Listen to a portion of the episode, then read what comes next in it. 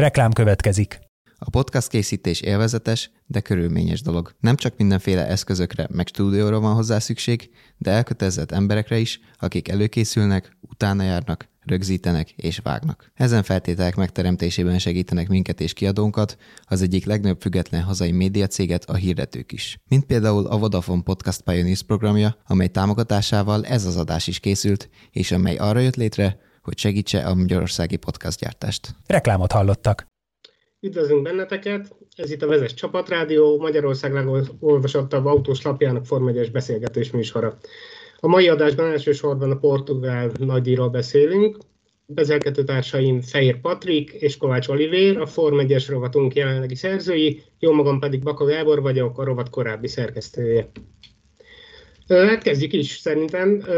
Érdekes kérdéseket vett, vett fel a, a múlt hétvégi portugál nagydíj. A szezon harmadik verseny hétvégéjén háromból más, már kétszer nyert Lewis Hamilton a Mercedes-szel, a Red Bullos Verstappen pedig nem tudta megfogni a, a címvédőt. Vajon innen most már azt látjuk, hogy nyerekben van a Mercedes, vagy inkább csak a holland hibái és a Red Bull esetleges gyengesége, én egyébként nem hiszem, hogy erről lenne szó, de miért, miért nem tudod győzni a Red Bull? Vagy miért győzött újra Hamilton? Én személy szerint azt vettem észre, hogy egész hétvégén a Red Bull ö, egy kicsit a várakozásokon alul teljesített. Ö, már a pénteki napon is tempó hátrányban voltak a Mercedesekhez képest. Azt, ö, ugyanebből sikerült visszaszedni valamit szombatra, de éppen azon a körön sikerült Verstappennek ezt visszaszednie, amit elvettek tőle a, a pálya kiszélesítéséért, a, azzal a körrel, amit a Q3-ban futott, és, és a leggyorsabb lett volna az egész hétvégén, az a, az a nyilvánvalóan az esélyről rajtott volna, de, de a szigorú pályahatárok ö, miatt érvénytelen volt ez a kör.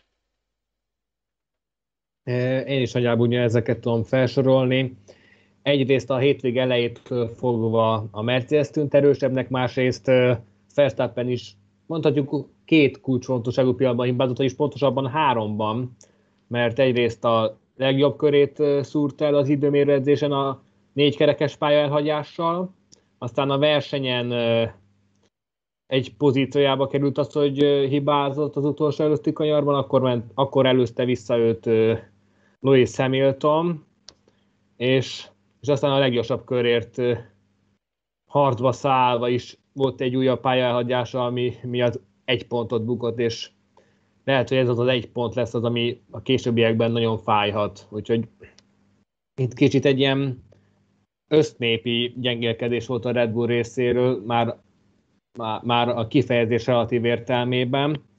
Úgyhogy ö, érdekes lesz látni, hogy mi lesz ebben a folytatásban, mert hogyha túl sok lepattanót ad a a Red Bull a Mercedesnek, akkor előbb-utóbb Louis Hamiltonék javára fog fordulni a mérleg, az történt például 2017-ben vagy 2018-ban, amikor Sebastian Vettel és a Ferrari próbált ö, ö, sort üzelni a Brekliekre. Ugye most egyelőre, ha a Portugáliában talán egy leheletnyivel erősebbnek is tűnt a Mercedes, nagyjából még úgy tűnik, hogy egy szinten van a, a Mercedes és a Red Bull. Verstappennek igazából most lenne fontos teljesíteni. Mit gondoltak ezek az apró, apró, de azért fájdalmas hibák, vajon csak tényleg ilyen alkalmi dolgok, vagy inkább azt látjuk, hogy most, amikor igazán van tétje a dolognak, és akár esélye mehet a világbajnoki címért, nem bírja a nyomást? Szerintem nem erről van szó. Szóval egy kicsit visszatérnék az Emilia Romagnai nagydíjhoz, ahol azért egy hatalmas hibát láttunk Louis Hamilton-tól, amikor a a kavics ágyba csúszott, és, és neki is ment a falnak a Mercedes-szel, eltörve az első szárnyát.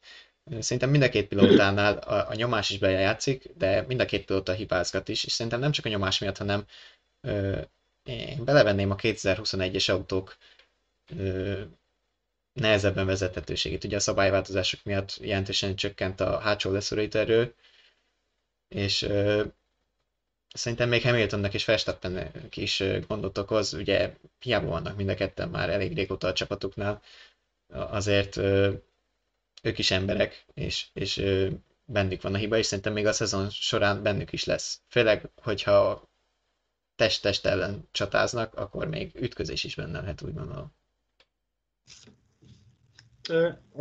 Teljesen egyetértek a kérdésben.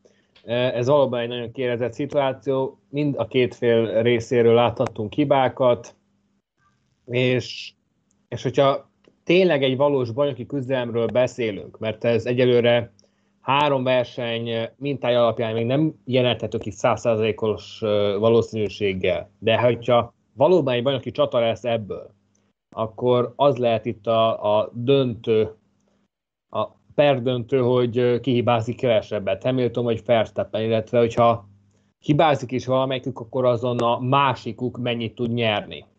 Úgyhogy egyértelműen erről fog szólni ez a történet.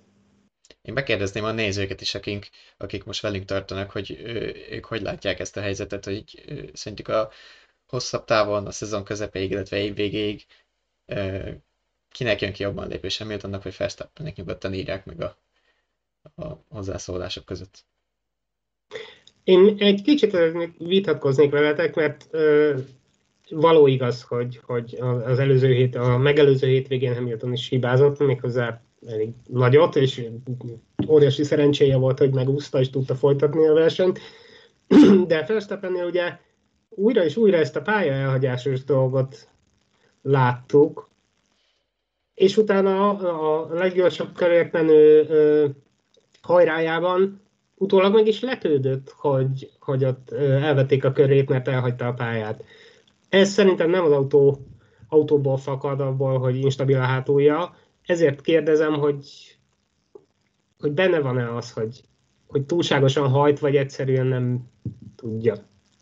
Benne lehet ez is, de jegyezzük meg, hogy ez a 14-es kanyar egy olyan pont volt, ami a hétvége közben került bele ebbe a, a szigorúbb szabályozási szegmensbe, ugyanis korábban az 1-es, a 4-es és a 15-ös kanyarok voltak megnevezve olyan kritikus pontokként, ahol a stewardok úgymond éles szemmel figyelik az e helyzetet, de ez megint az a klasszikus gumiszabály szindróma, amit már emlegettünk a korábbi adások alkalmával is.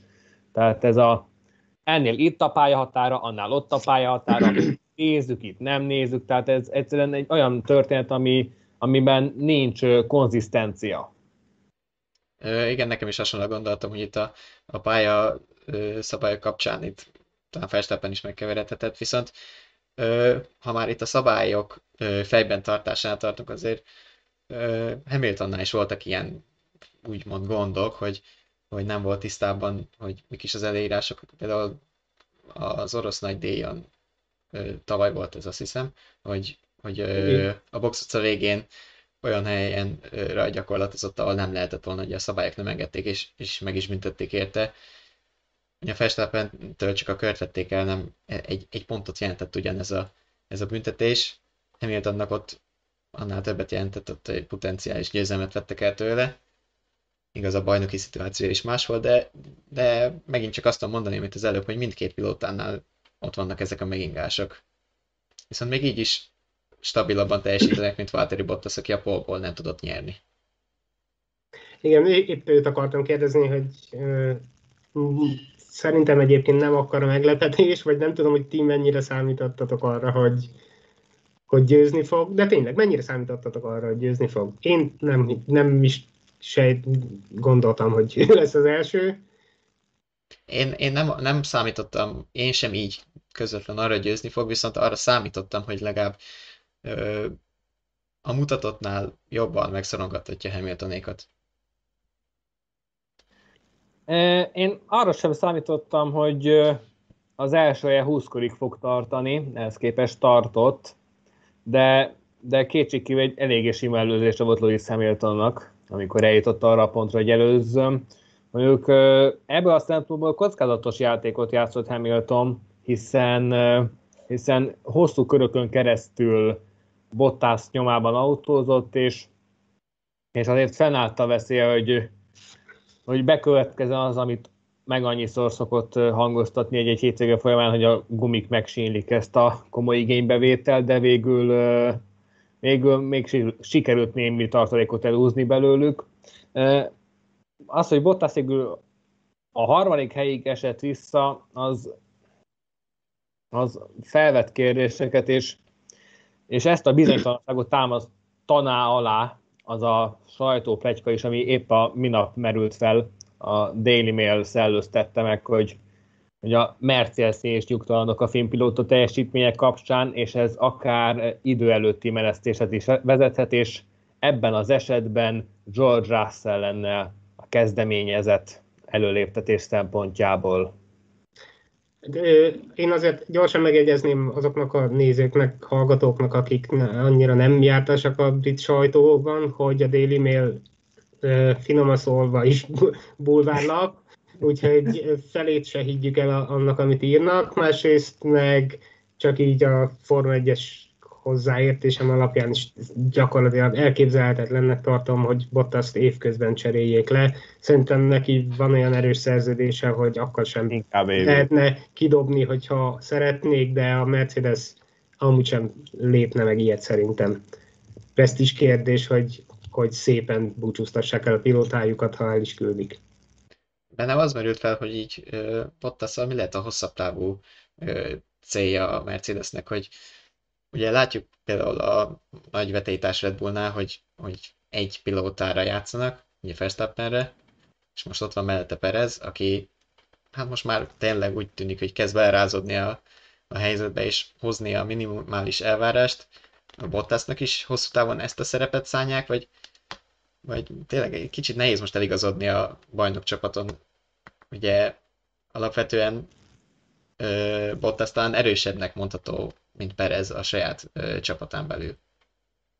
Én úgy, úgy gondolom, hogy, hogy Bottas gyakorlatilag megírja a saját szerepét a, az eredményeivel, és hamarosan világos lesz, hogy, hogy Hamilton támogatására osztják be, még hogy ezt nem is mondják ki ennyire nyíltan, de idén, amikor tényleg legalábbis egyelőre komoly kihívónak tűnik a, a Red Bull Hollandja, nem hiszem, hogy sokáig tart majd, amíg, amíg ez a wingman lesz belőle, mint, mint korábban is.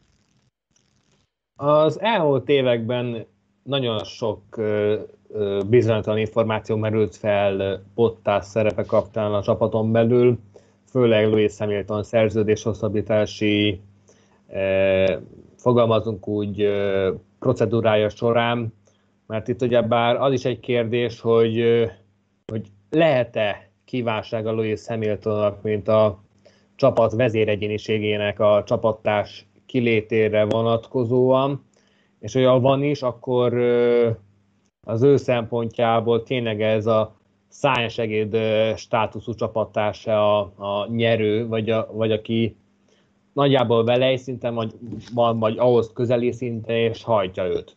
Mert ha visszatérünk Perez szerepére, ha, ha rajtnál nem szorul be Sainz mögé, majd az újraindítás után Norris mögé, akkor most kifejezetten tudtam volna tartani a tempót az első három helyezettel, úgyhogy a mexikói kapcsán én még mindig fenntartásukkal kezelném azt, hogy, hogy, csa, hogy a csapaton belüli viszony mennyivel erősebb Bottas vagy sem, ugyanis még eddig ez volt a legtisztább hétvégéje Pereznek, még, még Bottas most tisztább helyzetben nem is indulhatott volna, mint az érről, függetlenül attól, hogy a verseny utolsó köreiben felmerült egy szenzor probléma, de, de Perez az hosszabb távon és a konstrukciói bajnokság tekintetében egy, egy, egy biztosabb támaszpont lehet. Én itt ezzel kicsit vitatkoznék, mert ugyan a számok szerint Perez hozta, hozta az elvárhatót, de igazából pontosan ugyanaz volt vele a baj ezen a futamon is, ami, ami korábban, hogy ugyan negyedik, de, de a, a verseny közben nem tudta eljátszani azt a szerepet, azt, a, azt az opciónyitó szerepet, amit, amit kellene. Távol volt. Rendben, igen, bizonyos körülmények miatt, meg benézte az előzést, a, és arra várt, hogy majd visszakapja a helyet, de mégis újra csak papíron van ott, de legalább hozza a pontokat. Igen, ezt nektek is mondtam a verseny után, amikor beszélgettünk, hogy ö, hogy ugye most a, Red Bull az tempó hátrányban is volt Portugáliában, viszont az, azt gondoltam, és azt is gondolom, hogy ha ö, meg lett volna a Verstappen versenytempója, akkor is ö, a Mercedes ki, ki tudja játszani a Red Bullt, ugyanis egyedül kellett harcolni a, a két pilóta ellen. És ha mondjuk Bottaszt beáldozzák ö, valamilyen alternatív taktikával, amivel ki tudják mozgatni a helyről a Hollandot, akkor Hamilton gond nélkül megnyeri szintén a versenyt. Persze Perezzel várunk még, azért tényleg új a csapatnál, ahogy már múltkor is említettük, meg általában most a Forma 1 nagyon sokan mondják, mások is, sok csapatváltónk volt. Tapossa. Bocsánat, nem hallottam, hogy... Ott meg ötödik évét tapossa mindek. Ja, hát igen, az persze, persze. De mit gondoljunk mondjuk a Ferrari-ról, akitől ugye nyilván a szurkolók idén föltámadást reméltek, vagy legalábbis magára találást, és egy kis reményt is nyújtottak szombaton Portugáliában, de aztán valahogy mégsem, mégsem váltották be az ígéretet vasárnap. Vajon javul a Ferrari, és csak a versenyen nem bírták a, a nyomást, vagy nem találták el a, a stratégiát, vagy, vagy azért inkább a szombat volt csalóka? A kérdés az, hogy ö, milyen ígéretet várunk ugye tőlük. Ö, Tavaly ugye hatodikak lettek a konstruktúri bajnokságban, idén ahhoz képest kijelenthetjük, hogy tényleg előre léptek, és ha most is megnézzük az eredményeket, akkor Charles Leclerc a hatodik helyen végzett, de a negyedik legjobb ö, csapat volt a Ferrari autók tekintetében. Nyilván Carlos Sainz ö, 11. helyen rontja az összképet, ugyanis az Alpin, ha jól számolom, akkor több pontot szerzett. Jól számolom? Azt hiszem, jól számolom, igen. 7. és 8. helyen végzett Estebanokon és Fernando Alonso. Szóval visszatérve, Ferrari ott van még mindig a negyedik helyen összesítésbe. Sainznál úgy érzem, hogy kicsit elszúrták a taktikát. Tehát én, én, én azt gondolom, hogy hozta a Ferrari azt, amit, amit az első két futamon is láttunk tőlük. Én egyáltalán nem éreztem ö, ö, rosszabbnak őket, mint a korábbi futamokon. Az ötödik Norris-t, a McLaren-es Norris-t tartotta Leclerc egy hát ilyen tisztes távolságból, de de tényleg nem, nem gondolom azt, hogy alul teljesítettek volna. Hát a Ferrari-tól taktikai téren azonban már láttunk egyes mást az elmúlt években. Ennél fogva nem volt meglepetés, hogy Sainz még kihullott a pontszerzők közül, tényleg nem tudok ehhez hozzáfűzni. Nem, nem, nem csalódtam bennük, de nem is azért nem csalódtam bennük, mert, mert ilyen rossz eredményre számítottam, hanem tényleg azt hozták, amit, amit eddig is látni lehetett tőlük. Aki bármilyen csodát remélt a Ferrari-tól, az, az, az feltételezhetően a fogtündérben is hisz, ugyanis az el, el, elmúlt hónapokban a Ferrari részéről is többször nyilatkozták, hogy hogy még nem ez az év lesz az, amikor igazán előrelépés várható, sőt, mitől még 2021 is igen nehéz év lesz, és inkább a 2022-es idén az, ami ebből a szempontból relevánsabb lehet, hiszen egy nagyon komoly mérepülésből kell felállniuk, ez, ez kétségtelen, és ahhoz képest az, hogy ennyire bent vannak a pontszerző zónában, az már valóban egy bizonyos szinten előrelépésnek könyvelhető el. Úgyhogy, úgyhogy itt még korai az, hogy dobogókat, ne találtan győzelmeket várjunk konstans jelleggel a ferrari. Persze nincs kizárva az, hogy, hogy kacifántosabb körülmények között összejön, de, de ez a stabil pontszerzés az, amire pillanatnyilag építkezni tudnak az olaszok. Ezzel szemben a McLaren részéről Lando Norris egészen jó kezdte a, a szezont, mind a három versenyen az első ötben végzett, és tartja is az egyéni bajnokságban a harmadik helyet a már említett Hamilton-Verstappen duo mögött. Én is éppen Norrisra szerettem volna kitérni, de, de akkor nagyjából ugyanezt szerettem volna mondani. Inkább még azt kérdezném meg, hogy vajon mikat találhat magára Ricardo jó kérdés. Jó kérdés, mert a csapatváltók nagyon nehéz helyzetben vannak ebben, ebben az évben, hiszen nagyon keveset teszteltek a szezon előtt, a szabad edzések időtartama is jelentősen csökkent, Tehát láthatjuk ezt Fettel és, és uh, Sainz példáján is, hogy nincsenek ja. helyzetben, nem beszél a visszatérő Alonsoról. Alonso egyébként most a hétvégén azért érdemes róla beszélni, mert mintha, mintha jobban mentek volna neki a dolgok, mint, mint előtte.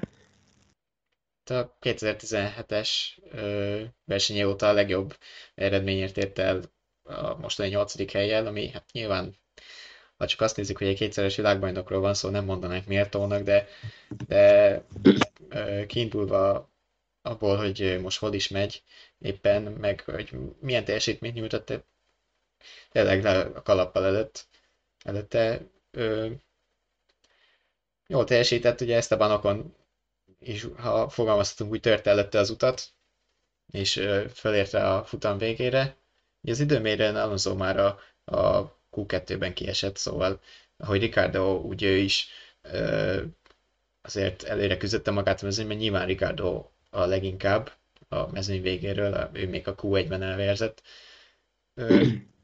hát úgy tűnik Alonso tényleg visszatért a Form 1 és, és már kezdi megmutatni a, a régi önmagát. És ezt maga is bevallotta, hogy most először volt igazán összhangban a, a, a technikával. Viszont ott a másik világbajnok, akinek még mindig nem mennek úgy a dolgok, Sebastian Fettellel, az Aston Martinnal. Ott a futam végén még volt egy helycsere is, a 13.-14. helyen Lance Stroll-lal. Ott még nem állt össze ez a, az alacsony rékes technika, még, még nem igen tudnak a pontszerző helyekért küzdeni.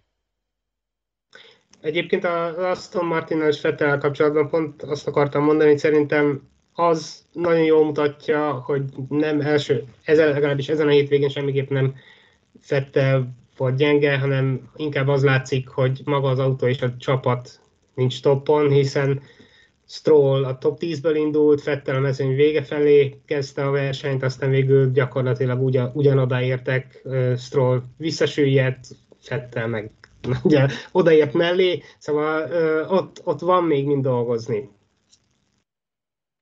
Ez így van. Hát jó kérdés, hogy mennyire fognak magukra találni. Ugye hát kimondva kimondatlan is ugye ez a, a 2019-es Mercedes-re épült versenygép, ugye a, a szabályok befagyasztása miatt nem sokat módosítottak rajta az idei esztendőre, de éppen a kritikus részeket bolygatták meg. Most éppen ma jelent meg nálunk is a hír, hogy felmerült a plegyka a pedokba, hogy Strollt Stroll mellé azért igazolták Fettelt, hogy kicsit a kanadai ázsióját növeljék ezzel egy, egy négyszeres világbajnokkal felveszi a kesztyűt. Mit gondoltok erről? Hát szerintem lehet ilyenre spekulálni, de uh, egyrészt egyrészt Fettel azért nem volt akkora durranás az elmúlt években, hogy, hogy bemondásra mindenki elájuljon tőle, hogy jó, négyszeres világbajnok, szóval eleve nem volt akkor a formában, hogy nagy dolgot jelentsen Stroll, az, ha Stroll őt, őt megveri.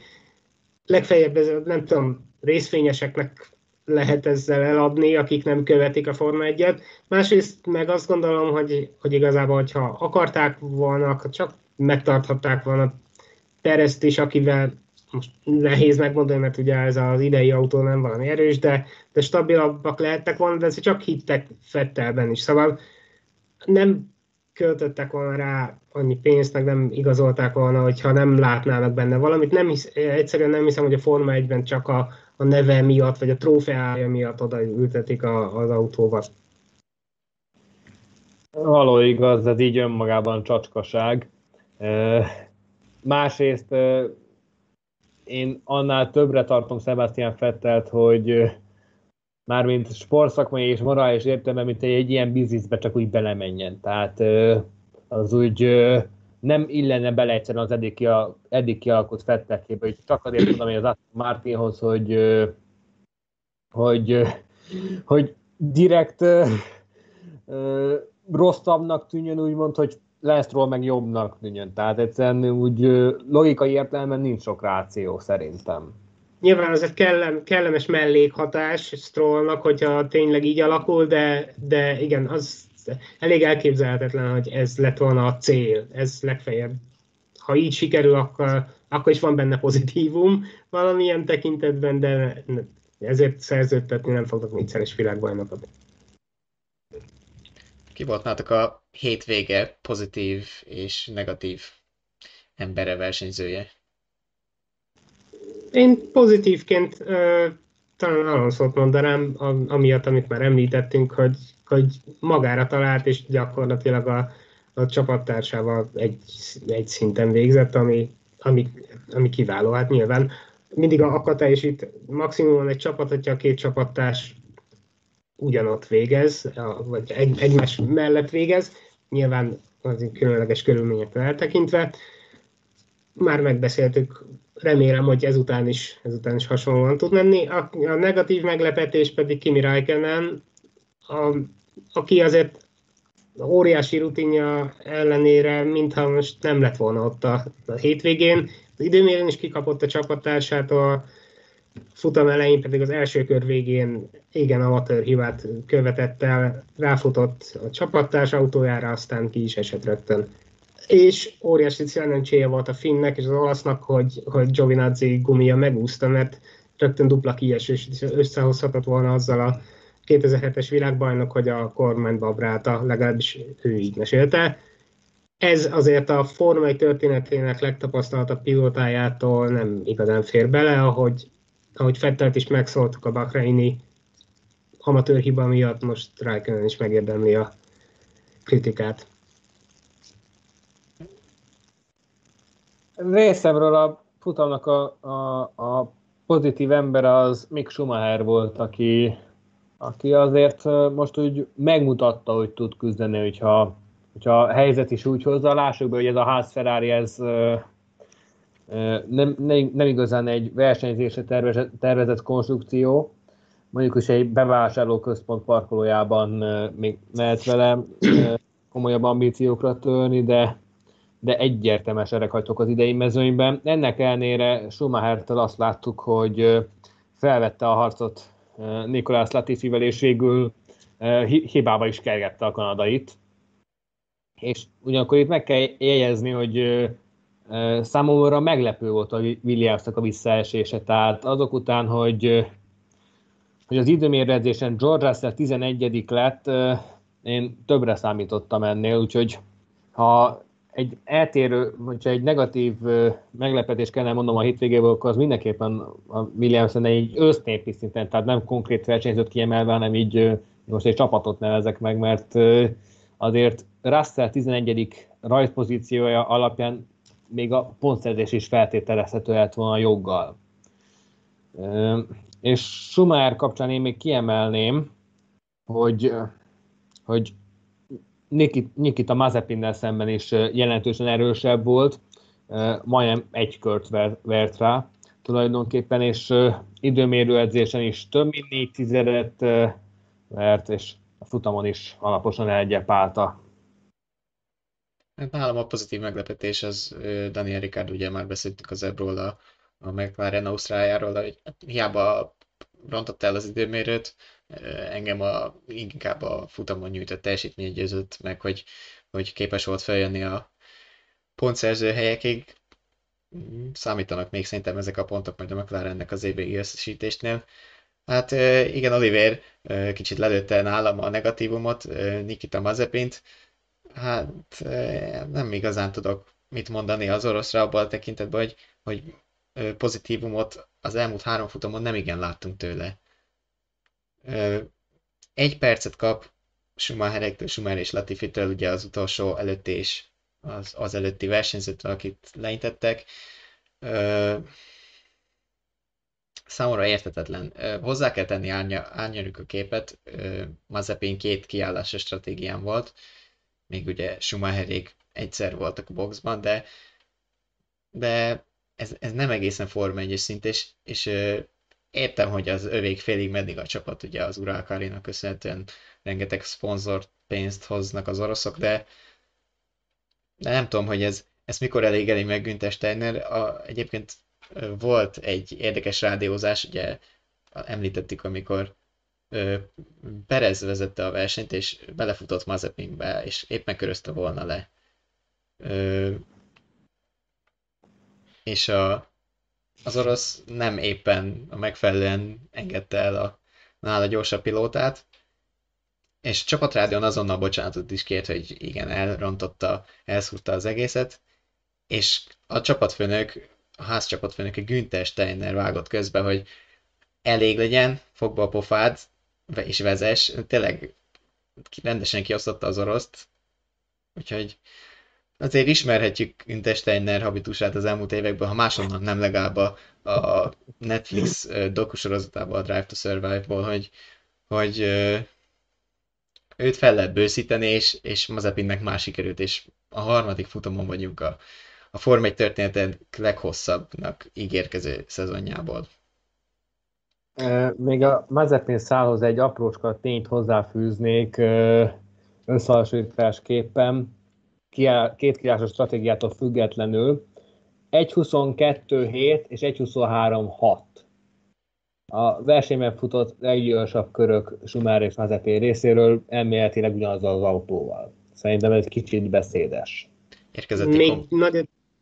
Bocsánat. érkezett egy komment YouTube-on, hogy szerintetek az mennyire van benne, hogy Mazepin évközben kiteszik a háztól? Akkor tökéletes, mert pont gyakorlatilag erről akartam beszélni Mazepin kapcsán, hogy, hogy annak ellenére, hogy tényleg úgy látszik, hogy nem Forma 1 szint, jobb, ha megszokjuk, hogy itt van, mert ugyan ö, ö, a csapatfőnökkel káromkodhat, meg csapkodhatja az ajtót, meg ütheti az asztalt, kidobni szerintem nem fogják, sőt, lehet, hogy előbb távozik majd a Forma 1-ből Günther Steiner, mint Mazepin. Neki itt addig lesz helye, amíg az FIA esetleg azt nem mondja, hogy, hogy tényleg elég volt, és visszamondják a, a versenyengedélyét. Amit azért meg még mindig nem érzek valószínűnek, ahhoz az is sokkal nagyobb butaságot kellene csinálni ezeknél a versenyképtelenségeknél és a, a, a, a saját hibás esőskeléseknél. De azt hiszem, Mazepin eljutottunk a mezőny végére, meg a legaljára is, úgyhogy ha nincs más hozzá fűzni valótok a hétvégéhez, akkor talán beszélhetnénk a, a sprint versenyekről, mert nem biztos, hogy mindenki értesült arról, hogy nem olyan rég nagyjából véglegesen kiderült, hogy mit és hogyan szeretnének ezzel. A sprint, Például Louis Hamilton. a sprint kvalifikáció névvel találkoztak, akkor is ugyanarról beszélünk. Ugye ez a Forma egy nagy újítás az idei szezonra, amit három ö, versenyen, lát, verseny hétvégén láthatunk, amikor is a szombati hagyományos időmérő helyét átveszi egy, egy nagyjából 100 kilométeres verseny, és ennek az eredménye dönt a vasárnapi rajtsorrendről.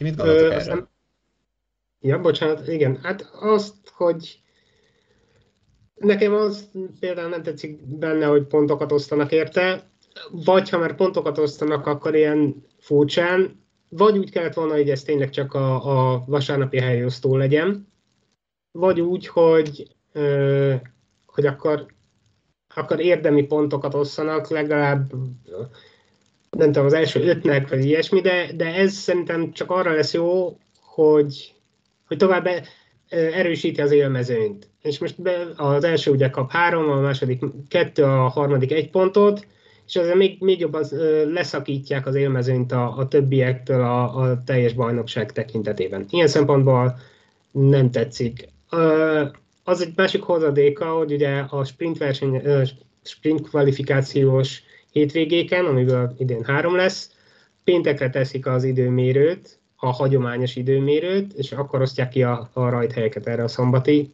futamra.